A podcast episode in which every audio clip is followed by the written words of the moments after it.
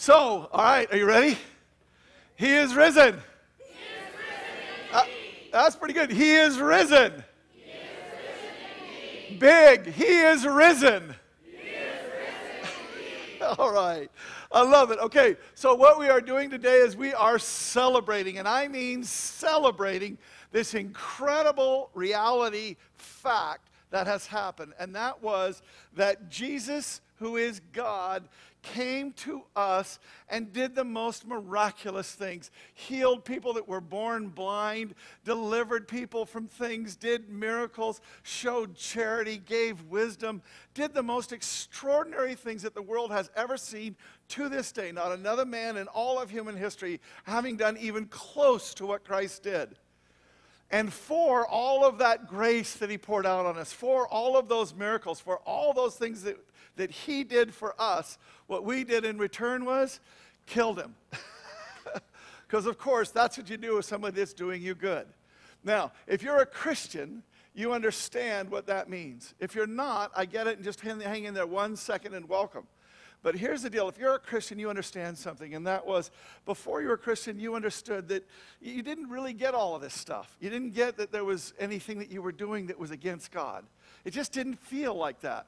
Okay? But then when you became a Christian, all of a sudden you began seeing, oh my gosh, just decision after decision after decision after decision being made the way that you think rather than the way that God thinks. God has a better way. God has a magnificent way. And then we just repeatedly keep coming back and doing it the way we think it ought to be done. And so this is very much why we killed him. And what, what he's saying, just real simple, well, I'll get to that in a second. But, but here's the point, okay? Even if you don't know the Lord, you do have this in your life. This, I certainly had this. I came to the Lord later in life. And, and I had in my heart that when I knew that there were decisions that I had made that weren't the best thing. They weren't for my best, they just simply weren't the best. And yet I went ahead and did them anyway because it's what I wanted to do. And I knew that some of them weren't going to turn out that well for me. And yet I still did them. so what I want to say is, is all of us have this thing. All of us have this thing where we recognize what we've done is chosen some way other than God. And in so doing, what happens is, is that we've separated ourselves from him. That what we say in biblical ease and Christianese is we say the penalty for sin is death. And what that means is, is when you choose to go your way, then you've separated yourself from God, who is just simply saying, I'd like you to go my way, but you don't have to. Now, the reason why we celebrate today is because on Good Friday, this is Jesus taking upon himself the decisions, the consequences of the decisions that you and I have made. The times that we separated ourselves from Him. Him on the cross is simply Him taking upon Himself the consequences for those decisions. Right? But the cool thing about Easter is the reason why it doesn't end on Friday is because Sunday's coming. And the cool thing that happens on Sunday is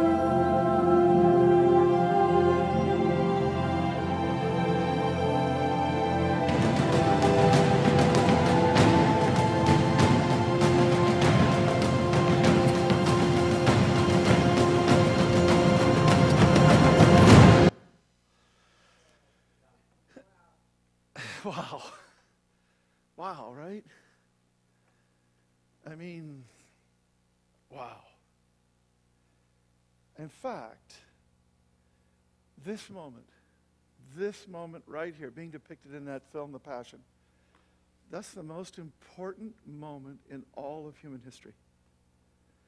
Everything that has happened before points to it, and everything that has happened since then looks back at it. What do we mean when we say that? Just take it one second here. Watch this. If, as Christians say, and as I believe is reality, whether you believe it or not, but if it's true that God actually made us, then the reason why he made us was because he wanted to be with us. That was his whole heart. It wasn't anything else. It wasn't what we could do for him. It wasn't any God, God who made everything could take care of everything quite fine. Thank you. But what he did was is he made us simply to be with us. And in the garden we were. But it's not a relationship if it's forced. And so God put in the garden a tree, and He said, Now watch, He said, You can eat of that tree, but don't. Because in the day that you do, that'll be you separating yourself from me. He gave us free will, a real choice as to whether or not we wanted to stay with Him or not. And so, of course, one day we did, in fact, go ahead and eat of that tree, and we were separated from Him. And now, all of human history up until Jesus, this moment, of him rising again looks forward in this way. God is saying throughout that time, you want to get you want to do it your own way? That's fine. Remember what the goal of life is, what the goal of creation is, to be with me. Right? So go ahead, try it. Do it on your own. For thousands of years, he let us be on our own. Nobody ever got back to him. So then he established a relationship with Abraham and with Moses and with other particular individuals in order to have a relationship with some people. Nobody ever actually got back to him that way. So then he said, Look, when you do bad things, I'm going to have bad things happen to you. When you do good things, I'm going to have good things happen to you. We think that we would learn from that, right? We all think that if you do bad things to me right when I do something bad, then I'll learn not to do bad things. I won't put my hand on that stove anymore and that we are all burned to a crisp on the number of times that we've stuck our hand back on that stove. Right? And so there came a time when he said, Look, we said, actually, give us a king to make us do the right thing. And he says, Fine, I'll go ahead and give you a king. It's not going to work out like you thought. And sure enough, it didn't work out, work out well at all. Nobody ever got back to him. And so there comes another time when he says, Look, I'm going to send you prophets, and here's what the prophets are going to do. Listen to this now. The prophets are going to tell you, if you keep doing this, then this is going to happen. Now, the first time you hear that, you can be excused a little bit for not doing it, right? Because you don't really believe it's going to happen. But after about 30, 40, 100 times that God has told you something is going to happen and then it happens, don't you think you would learn to start listening to the prophets? And yet, nobody does. Nobody does. In these ways and in countless other ways, God has let us find every way on our own possibly imagine to get back to the created purpose, which was to be with Him. It's not just to live life, it's to be with Him. He made us to be with Him, to experience the love. God, three in one, so loved one another that He made more to fall in love. And in all those thousands of years before Christ, nobody ever got there. And so what it taught us was, was we were looking forward to we need help. we need something to happen. We need something outside of what we can do. And that's the cross. This is God doing for us what we couldn't. Do you see it? That's the cross. And of course, the cross is not the end of it. If it were, then let's not meet tomorrow. Okay? Or next Sunday. Because the end of it is Him risen again. The end of it is Him rising again because now that He, and, and this is really simple, how, how did He rise again and nobody else ever did? Not like this. There's been other dead people that come back to life, but there's reasons and all that kind of stuff. But nobody ever did what he did. Dead in the grave for three days and then rose again. Why? How did he do that? Well, because what we say is, is he took all of our consequences upon himself. But the penalty for sin is death, and he himself did no sin. So in Christianese, we say the grave couldn't hold him.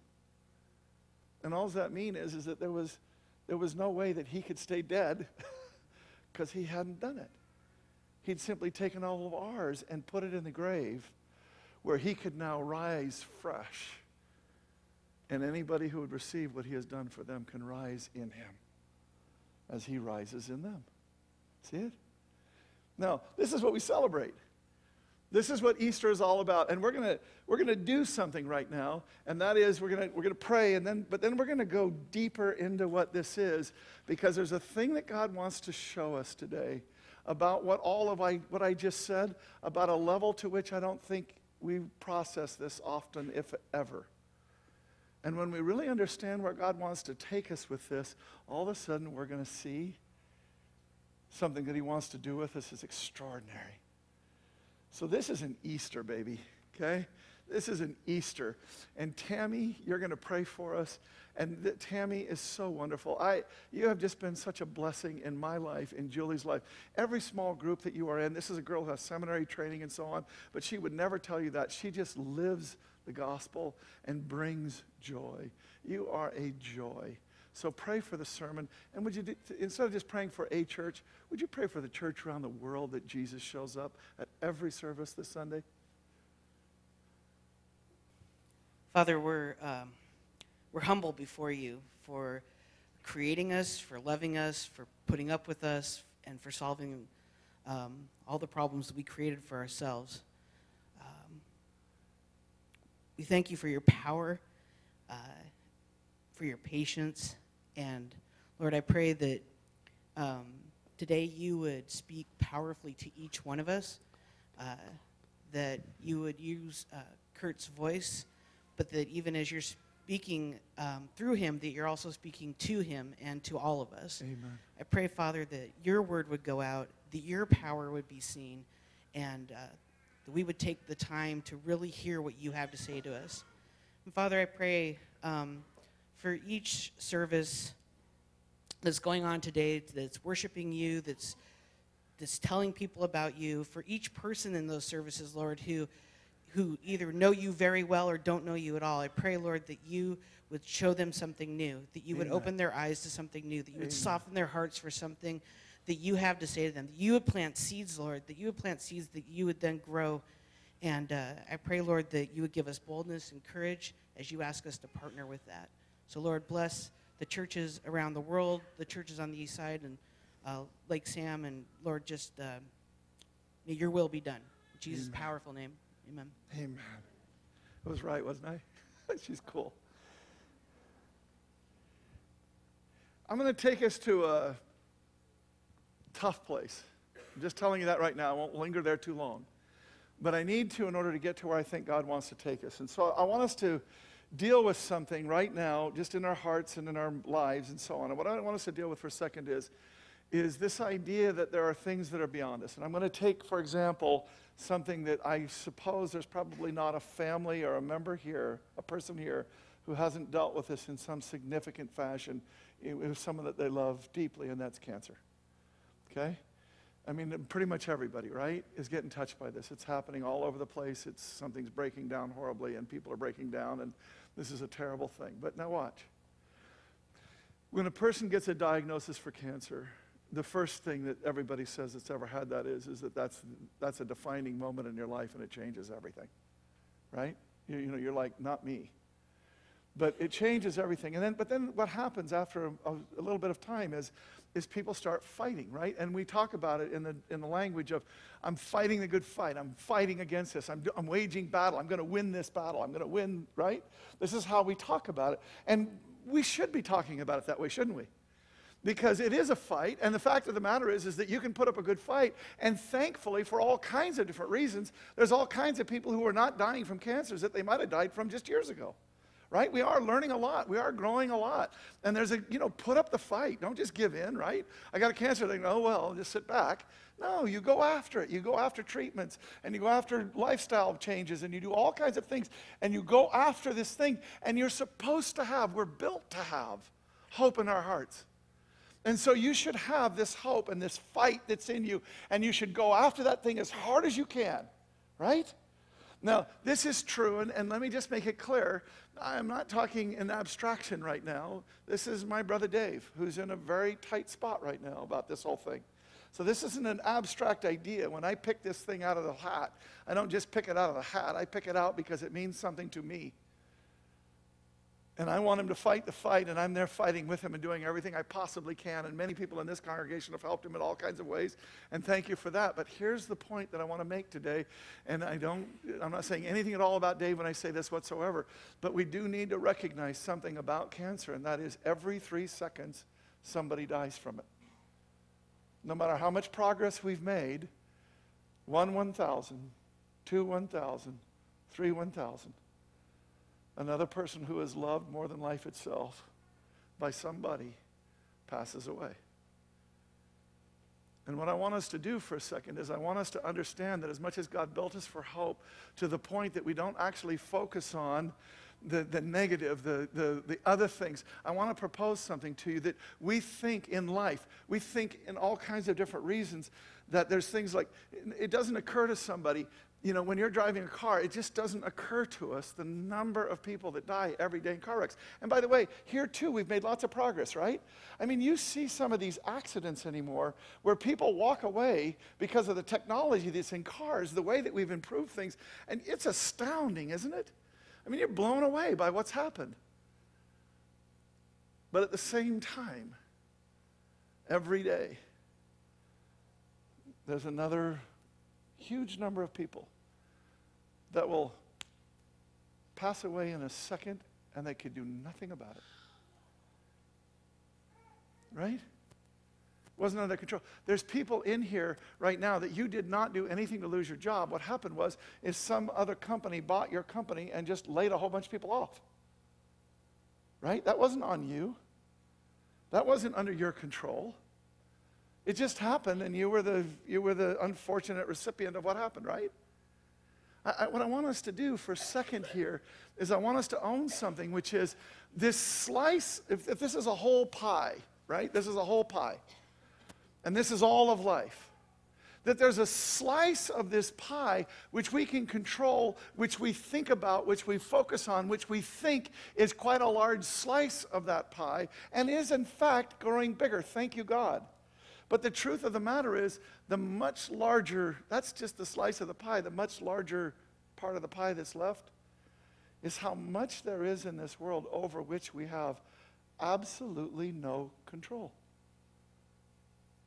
In various ways, right? I know that you can, you, can, you can tweak things and tweak things and tweak things, but you're still left with a huge number of tragic things and horrible things that are happening to people over which they have no control. Now, when I do that, the reason why I want us to own that for a second is because I want us just for a second to own how much of life is not under our control. And the reason why is because when we do that, what we think to ourselves is, right, this is how we are. We say, well, that's life. Something tragic happened like that, and boy, you know, you could have protected this and you could have done this, but this happened, and, and there's just nothing you could do, and that's life. That's just the way it is. That's life, right? That's how we do it, right? Kind of fatalistic, right? And we think that there's no way to do anything about all the rest of that pie. But what if there was? In fact, let me just. What if there was something that God did in the world which was as close to a proof as God is ever going to give us about something happening in that slice of the pie that we don't think things like this could ever happen? And it's as close to a proof as it'll ever be. And here's what I mean by that God gave us free will. He's never going to prove it to you beyond a shadow of a doubt. You're always going to have an ability to explain it some other way. But He's given us more evidence about one thing that fits in that slice of the pie where we don't think things are possible more than any other single event in all of human history. And it turns out to be the resurrection. When I say that, I want you to understand uh, uh, that's not how we think about it. We don't think about the resurrection as something, we don't think about the resurrection as something that is absolutely the most verifiable thing that's ever happened. We don't think of that that way. We think, well, you can believe a lot of things about Christianity, but you know, that one's a little hard to believe. But you have to understand that throughout the centuries, throughout the millennia now, millions upon millions of people have seriously studied this. They have looked at the evidence for it and against it with an open mind. There's lots of people that have looked for it in order to disprove it. They had a closed mind going in, and then you're going to find whatever you want to find because God gave you free will. But people going after this, millions and millions of people have looked at the resurrection, and what they have said is the vast majority is it turns out that you cannot simply dismiss it. It turns out that when you really look at the evidence, it's virtually impossible to dismiss with intellectual honesty. It's impossible to dismiss that a guy died and then rose again three days later. There's people that say it this way. See, they say it's swoon theory. What happened was is he really wasn't dead. You know, people people have been found in graves, unfortunately, scratching the top of the. I don't know. That's too gruesome, but, but you know, you know, things have happened, right? And so they say, well, you know, he just swooned. Well, let me make two things clear to you. One is, is that when that Roman stuck the spear into his side and out came water and blood, that's a way of talking that Luke, a doctor, is communicating to everybody throughout history. That's a way of saying that there was blood in cavities where it didn't belong. Best explanation is, is that his heart burst. That he had he'd leaked blood into areas where it didn't belong and we should have gotten a different mixture of things coming out of there if he was still alive. But he was dead. Okay? And by the way, the other reason why you can't really say swoon theory is because people that saw him after he'd risen again, he did things like he just showed up in rooms where the doors were locked. Right? That's how he showed up to the disciples the first time. He just shows up. So when that kind of stuff happens, all of a sudden you start saying, we get that it's Jesus, but it's not Jesus who swooned, and now he's just a regular guy again, soon to die again. There's something different about him. There's something different about the God that they saw, the person that they saw again. There's something different about it. Now, understand, from the very beginning, there's been people that have been trying to write this off, okay? Just real quickly. Okay? Right at the very beginning, a meeting with the elders is called. The, the tomb is empty. The guards are freaked. It means their lives. They're going to be killed because they didn't protect the situation. And they decided to give the soldiers a large bribe, and they told the soldiers, You must say, Jesus' disciples came during the night while we were sleeping and they stole his body. Now, here's the question that we have to ask. If we're going to be historians, if we're going to be, if we're going to have some reasoning about this, the question that we have to ask is, is why isn't that the narrative that most people in the world have today? Oh, the guards told us they, they, they were bribed, right? You know, or whatever, right? The guards did this. You know, they, the, the people came and stole his body away. Why isn't that the predominant narrative in the world? Why isn't it that? You know why? Because there was a counter story that was going on that everybody could verify. That was clear. You could check it out yourself. And here's the way that it went. This is Paul talking some years later. Jesus was buried and raised again from the dead on the third day, just as scriptures foretold. He was seen by Peter and then by the 12. After that, he was seen by more than 500 of his followers at one time. And here's the key part most of whom are still alive today. If you think I'm saying something that isn't true, here's the names of the people that you can go talk to that saw him. So go talk to them. Do you see it? And then he says he was seen by James and later by all the apostles. And last of all, though I had not been, though I had been born at the wrong time, meaning he became a Christian later, I also saw him. Now, even that we can say, well, that was made up. Right? We could go into some journey and we could say something like this. Well, you know, it was a good way for people to like get people to give them money and then they didn't have to work very hard. They could just talk to people, right? And that was a good way to provide for themselves, right? Now that works really well right up until you understand something. The vast majority of the 500 plus people that saw him, the vast majority died and could have spared their lives from gruesome deaths by simply recanting that they'd seen him by simply recanting the story. This is, happens to be just one of them. This is Peter. He's in Rome, he's a major figure in Rome. He will not recant that he saw Jesus again. So they crucify him, and he says, Please crucify me upside down so that, because I'm not worthy to die like my Lord did. Now, if you were doing this for a couple of bucks to make your life a little easier, don't you think that there'd come a point in time at which they've got you hooked up to four horses and they're about to slap them and tell them to run, which is going to take four different parts of you in different ways?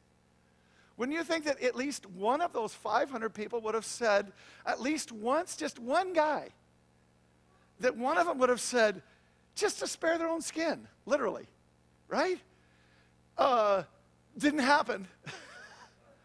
when you're strapped up to the horse, don't you think if it was just something that was made up, not something that they had witnessed?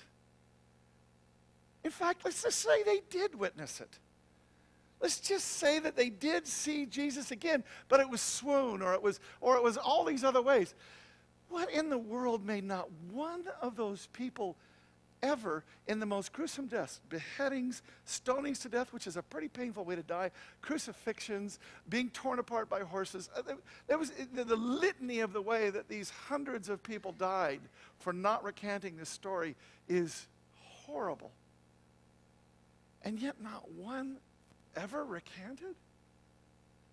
Do you know how fast? You know, there's a lot of writings from this time that we have. If there was even one person that ever recanted anywhere, it would have made the newspapers. it would have made the rounds. This guy said it was true, but then he recanted. We have to ask ourselves, in, in, the, in lawyerly terms, Marty, get, uh, help me if I'm wrong on this, but in lawyerly terms, first of all, there's circumstantial evidence. But then there's something else that's called a declaration against interest, right? Does the declaration have to be verbal or can it be circumstantial? Two. Yes usually a testimony, but can it be an evidence of something where it's, where it's like a behavior that you, it's not understandable except that the person, except that against their interest? Okay. A declaration against self interest means this you are saying something that's not in your best interest to say. I killed them. that's not in your best interest to say. So we tend to think that stuff like that is true. In the same spirit, I want you to understand if not one of over 500 people ever recanted the story, it was in their self interest to spare themselves. Why didn't at least one of them just lie just to save his skin for that moment? Really ponder that for a second. Why didn't at least one person lie just to spare themselves from dying in that moment? You know, people freak out when they're about to die, right? You don't know what you're going to do. So, why didn't even one of them recant. There's only one plausible explanation. They not only saw Jesus after he was risen, but they saw him in the way that he was that was quite different than how they are. And they knew that it meant that there was life after death. And that to recant this thing for a momentary sparing of life would be to reject eternity with the God that gave himself for them. Do you see it?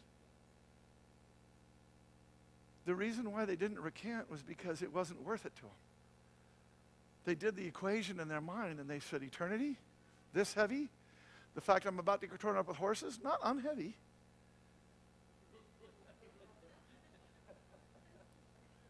but it doesn't actually outweigh and so I'm going to go through this. Because, like Stephen said when he was being stoned to death, I look and I see Christ seated at the right hand. You see it? You don't turn away from that. And what I want us to understand is, is that this is what, when we talk about this being the most witnessed to and and, and researchable thing in all of human history. It's the moment that has been studied more than any other moment in all of history. And what I'm telling you is, I've talked to you about one strain of argument, and there's about a hundred. And every one of them, if a person will look at them carefully, open mindedly, what you will find is, is that God has left a witness in the world that is astounding. And in fact, the most amazing thing about it, in some sense, is He told us He was going to do it and why He was going to do it. Because remember, this is from a text that we have. You could have seen it down at Seattle Center a while back. And, and that was, this is at least 167 years before Christ was even born. And you can see the fragment that has this passage in it. But you go back all the way to about 600 years before Christ is born when it was actually written. And listen to what it says. Now, by the way, this whole thing, Isaiah 53, 51, Psalm 22, these are eyewitness accounts of what's happening on the cross. They do not fit any other person in all of human history. Listen to what Jesus, listen to what God is saying about Jesus. Unjustly condemned. Does that sound about right? He was led away, led away to the mountain. No one cared that he died without descendants. Did he have a son? Did he have daughters? Did he have children? That was the end of his. That was the end of him, right? That his life was cut short in midstream, probably around 37 years old. But he was struck down for the rebellion of my people. Who's that? Us. right? The people who had chosen to go away from God, the ones that he loved, the ones that he had another way to go. He was struck down for rebellion of my people. He had done no wrong. Is there anybody else in all of human history that you can say that about? Had never deceived anyone. Look at this. He was buried like a criminal, right? With the criminals on the cross. But it just so happened it was in a rich man's grave. Nicodemus and Bartholomew who come and take him and put him into a rich man's grave, tomb. But it was the Lord's good plan to crush him and cause him grief. Good plan to crush somebody and cause him grief? How does that make any sense? Tell me any other situation in all of history that makes any sense. Those words mean nothing unless there's a Jesus who died and rose again, who is God to save mankind. Yet when his life is made an offering for sin, right? He will have many descendants. You and me. He will enjoy a long life, and the Lord's good plan will prosper in his hands. You know, it takes a certain amount of chutzpah. It really does to not believe. We think the harder thing is to believe. The truth of the matter is, with all the evidence that God gave us, this thing that God did, with all the things we did, it, to, to, understand, there's, there's soon to be 3 billion Christians in the world. It's not quite half, but it's close to half of the people in all the world. It takes a certain amount of chutzpah for someone to say, I'm going to write off all the evidence and I'm going to write off 3 billion people, roughly, it's 2 point something right now, but 2 point some billion people who have had an experience. They weren't coerced, right? When you think about Islam, understand these are in, in nations, it's a fast growing religion, but it's in nations where you can't be anything else, or you're, it's greatly, see what I'm saying? In some places, it's just illegal and they'll kill you, as we're finding out all over the world, right? Unbelievable what's taking place. But even then, it's, you're, you're, you're born into it and you never get anything else. You never get exposed to anything else. You're coerced into it. That's why it's growing so fast. Here's the thing about Christianity it's growing fast everywhere, and it's not coerced anywhere. Why are people choosing it? Because though born out of time, they come to recognize Him. They've had a relationship with Him. They've, there's something that's happened that is with them. And when they go to their friends, they say, Something happened in me. It changed me. This is my cousin Jack. He's known me for a long time. Jack, was I changed when I became a Christian? A little bit. okay? Now, that was him being very kind because he's a very nice man. When he says a little bit, he means lots. okay? There was a change. It takes a certain amount of chutzpah to just say all those billions of people and billions of testimonies are wrong and I'm right. You, you know what chutzpah is defined as? Little joke here. Okay? Chutzpah is defined as a guy who would kill his mother and his father and throw himself on the court as, as, on the mercy of the court as an orphan. Did you get it? It's too gruesome, too much. Okay, chutzpah is having a certain amount of audacity. You're right, everybody else is wrong. See it? There's another little joke about chutzpah, it's I'd like to buy this book on chutzpah, but I want you to pay for it. See what it is? All right, so I want to say something. What God is doing is, is He's taken this unbelievable act, which is a man who died for real and rose again a different kind of being and still lives to today. This is an act that stands in that part of the pie that has to do with the fact that there's no way that could happen. According to our understanding, right? There's no way that could happen. And yet it did. And it's verifiable. And I want to suggest to you that what God is doing with this is, is He's trying to say something. You can't, but I can. You see what He's doing? He's saying, This sliver of the pie that you're working, keep working that. It's important that you work that. It's good. But I want you to understand there's this whole other there's this whole other area of life in which you cannot actually do anything about it, but guess what? I can. And then if we just take it one step deeper and we understand something, which is all these things that God did for us, He didn't need to do. He didn't need to create us in the first place, right? When He created us, He knew that it was going to lead to Christ's death. So why not just stop right there? just don't create them so that doesn't have to happen. Right? Or create them and give them free will, and if they all mess up, who cares? You know what I mean? You made them, you can get rid of them. Why do something else? And all of a sudden, what we begin to understand is the depths of God's heart and love for us. That everything that He did, everything in all of creation, in all of creation, everything turns out to be about you. Just you, Liz, only you. Do you see it? It turns out to be about us. Everything that God did in all of creation was about us. When we see that, all of a sudden, we, we start to get a hold of another layer on this. What he's really trying to say is, is let me do for you what you cannot. Right? We're going to do something right now. And we're going to do it because I'm at a place in the sermon. I'm not done, and we don't have a lot left. But we're going to do something. Go ahead and come up, guys. But we're going to do something right now because I just can't get past this moment without rejoicing a little bit. Okay? So we're going to do something right now. This is our, this is our uh, seventh inning stretch, okay? And what we're going to do is I want you to stand up, and what we're going to do is we're going to praise God.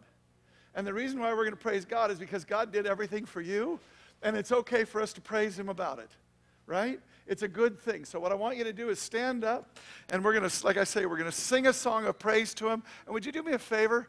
Even if you're the worst singer in the world, would you forget about it being about anybody else, and would you just belt it out? Okay? We want a big, full, robust praise God moment right here, all right?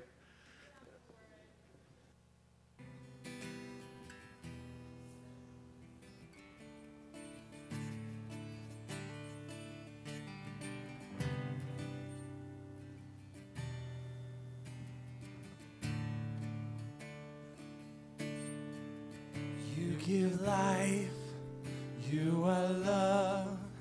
You bring light to the darkness, you give hope, you restore every heart that is broken. And great are you, Lord. Sing that again. You give life you are love. You bring light to the darkness. You give hope. You restore every heart that is broken. And great are you. It's a breath. It's your breath in our lungs. So we pour out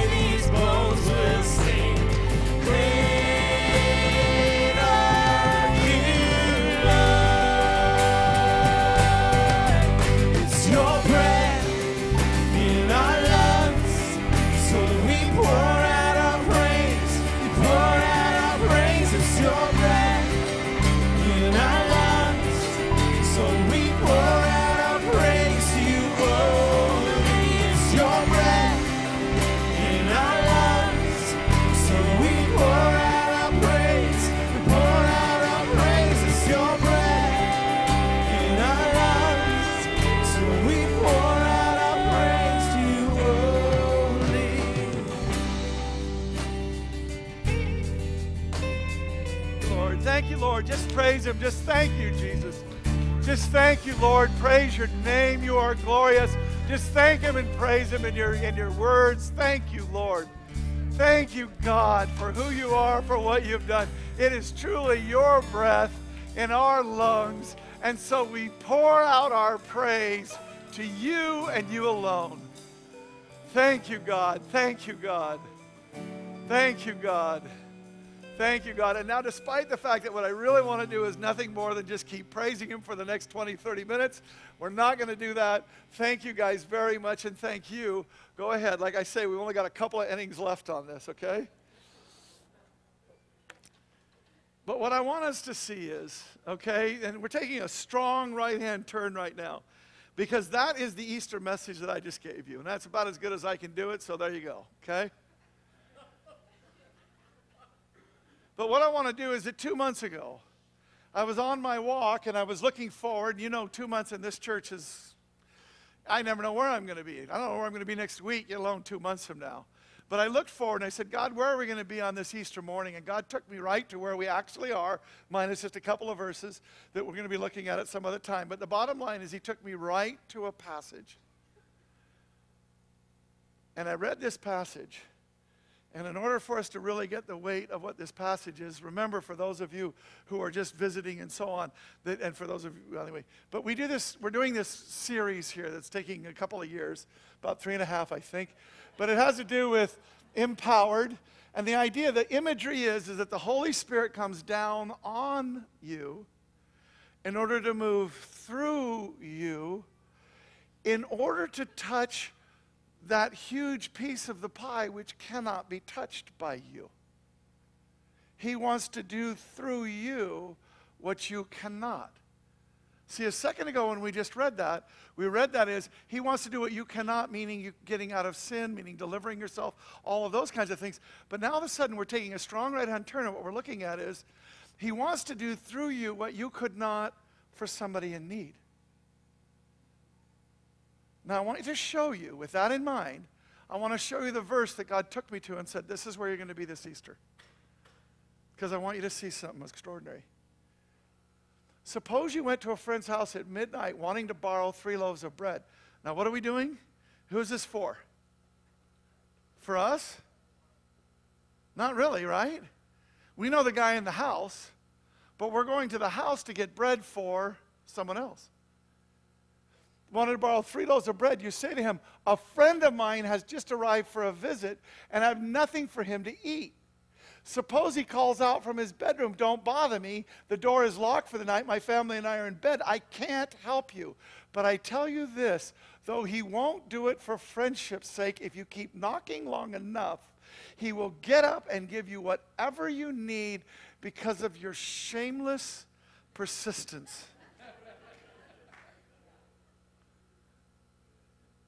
God is telling you to have shameless persistence. Now, watch. Because, see, normally when we read this whole section, we read it in sections. So we take the pieces apart and we lose the flow. Well, who is this story about? Is it about something for us? Who is it for? Somebody that we're trying to help. Now, watch where this goes. Because most of the time you've ever read these next verses, you've read them having to do with you. This is for me. But I'm showing you right now, this is not the context. Not to say that God doesn't do these things, but just to say what's the context of the actual verses, because watch. So I tell you, keep on asking and you'll receive. Don't we normally do that? I need to keep asking for something I need. See, it's usually about me, right? But you see what he's saying? Keep on asking for your friend and you'll receive what you ask for. Keep on seeking for your friend and you will find. Keep on knocking and the door will be open to you. See the direct correlation to what just came before? For everyone who asks receives. Everyone who seeks finds. Everyone who knocks, the door will be open. You fathers, if your children ask for a fish, do you give them a snake instead? If they ask for an egg, do you give them a scorpion? Of course not. So if you sinful people know how to give good gifts to your children, how much more will your heavenly Father give the Holy Spirit to those who ask him? Now, I want you to just take a moment here on this last little section there. When he says give the Holy Spirit to those who ask him, what's he talking about? Is he talking about the Holy Spirit that comes into us and makes us new creatures because of the sacrifice Jesus has made, borns us again, makes us new? Gives us God's nature, and then lives in us. Is that what he's talking about, that Holy Spirit? Because it really isn't, is it? The Holy Spirit he's talking about is the one I just showed you in an illustration. Same Holy Spirit, but he's talking about two different actions of the Spirit. He's talking about one action. We think of the Holy Spirit that comes in and makes us new. He's talking about the Holy Spirit that comes upon in order to move through to somebody. Do you see it? That's the Holy Spirit. He's saying, I'll give you. When you come and when you knock, when you, key word for us right now, shamelessly persist. When you shamelessly persist, I'll get up and I'll move through you and I'll help them. God, my, my friend has a really bad thing happening, but your will be done. I always believe in God's will being done. But where's the knocking? God, did you not hear me? My brother's dying. God, did you not hear me? My friend is destitute. God, did you not hear me? See what he said? You see it? In fact, this is God says this all over the place. This is what God said to me was he said to me, "What if Easter isn't about you this year?" That's what he said to me. What we do is we celebrate what God did for us. We just did that. It's awesome. It's Easter. It's good. But what if this year Easter isn't about you? What if this year you're taking on and being conformed to the image of one who did something for you? What if that's who he wants you to be this year? What if he wants you to be the one? I searched for a man or a woman amongst them who would stand in the gap before me on behalf of the land, but I didn't find anybody. In fact, watch this one. I love this one. God declared that he would destroy the Israelites, but Moses, his chosen one, stepped between the Lord and the people and begged him to turn from his anger and spared the people. Intercessor. Moses, Jesus is our ultimate intercessor. Moses is the archetype for that step between God and the people in order to beg for them. Well, what if today you're the chosen one for somebody? What if you're the chosen one? What if there's somebody that's in your life right now that is in desperate need of God? Desperate need of Jesus rising again, not just in you, but in them who don't even know him yet, or in them who do know him, but they, yet they need him to rise yet again in them to life, to hope, to deliverance. Do you see it? What if we're the ones today that God is saying when the friends were taking their friend who was so paralyzed that he couldn't even walk, and so he was he was taking them on his on the pallet, right? And what happened was is when they got there, they couldn't bring it because of the crowd. It was so much outside. So they went up to the roof and they dug a hole in the roof and they lowered the man on the mat right down in front of Jesus. And then what happens? Seeing their faith. Jesus says, Get up, take your pallet, and walk out of here. And the guy stands up and walks out of there. Why? Because of his faith? Because ours. What if this Easter isn't about us? What if it's about somebody who has a desperate need that you know? And I want you to do something right now. I want you, we're going to we do the, we're going to just do a couple of minutes of this right now. I've already shared with you about my brother Dave, who I am in pretty much 24 7 prayer about right now. And, and God has had, he's had many ups and downs and everything else, but this is a moment of I am shamelessly persisting. Who's got something like this that they have somebody that needs this? Would you, would you just raise your hand? Go ahead. Zach, look at all these hands. Zach, and then we'll come here. Do you, yeah, go right there. Stand up. And, and make these quick, okay?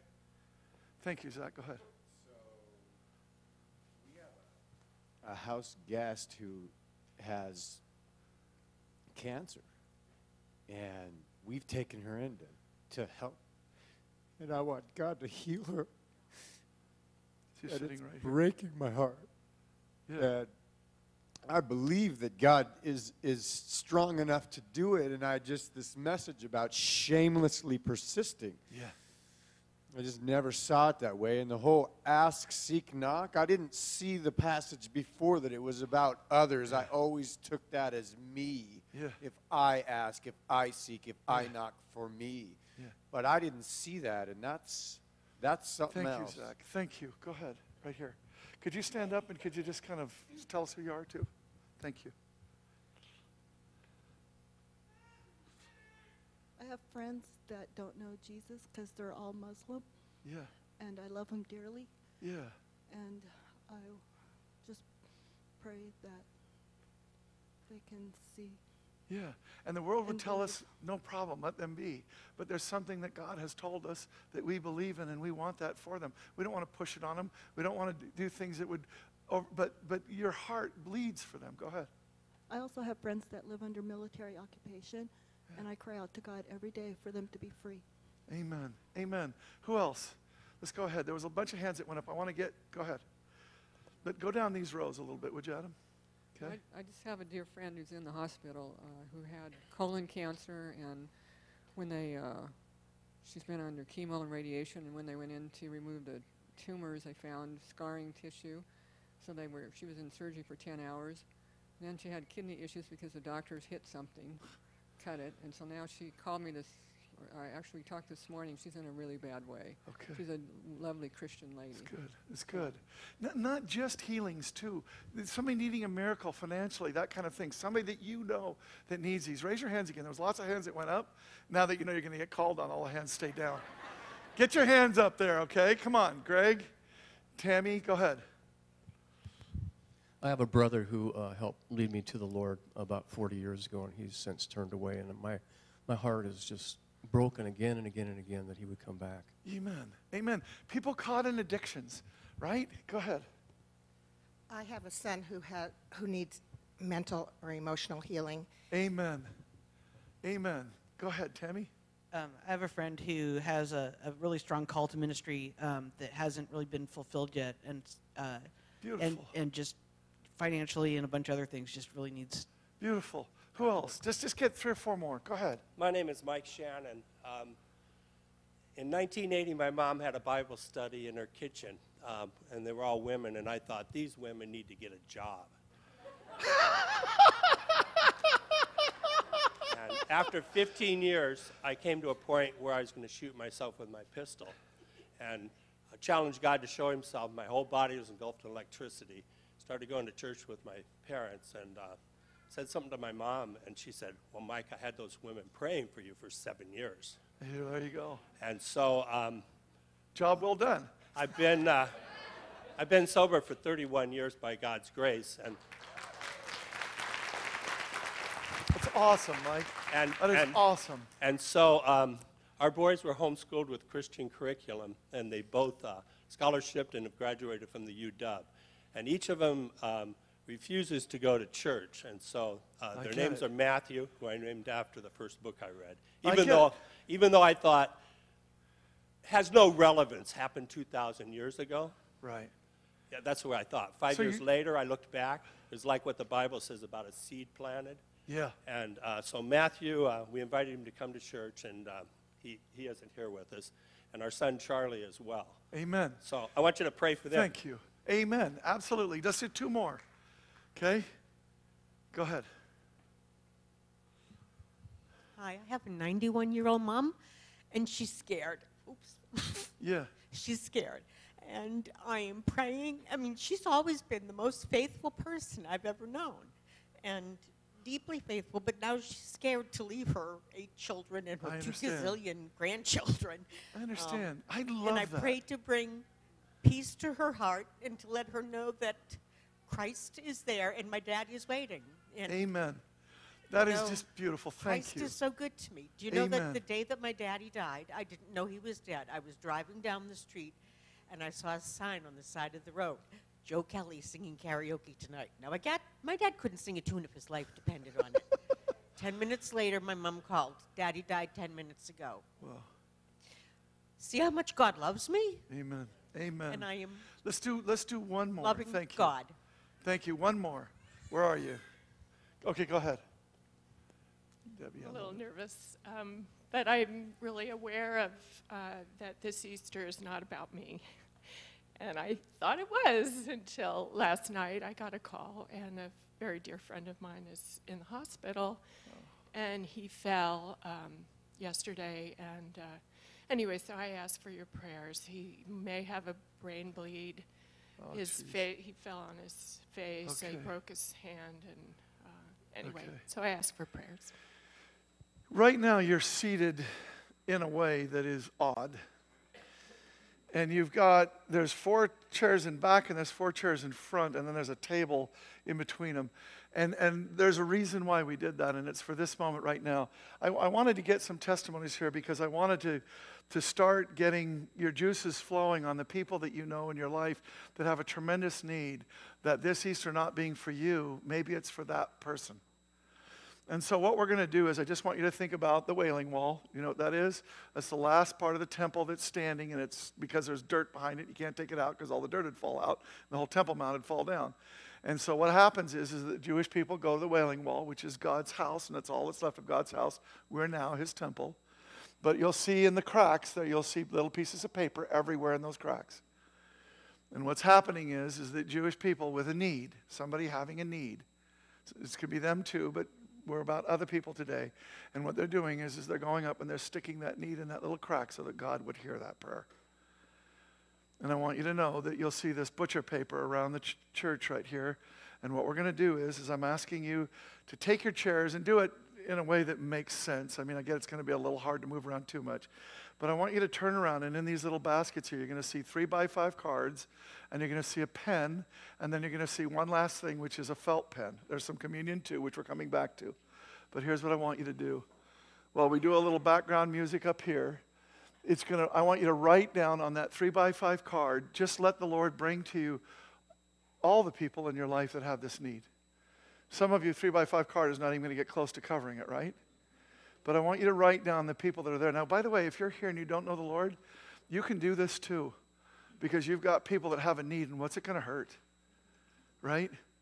So write down the people that you want to, you want to find him. He needs to rise in their life. Do you see what I'm saying? I want you to take this and I want you to write that down between you and the Lord. Write down the names of those people. And then, after let's say a minute or two, I'll give you a little cue. You know what I mean? But when you get those down there, I want you to look at the people that you've written down and I want you to do something. I want you to just look at them and ask the Lord, is there one that stands out in particular this Easter? See it? Is there one of these requests? Is there one of these needs that really stands out to me?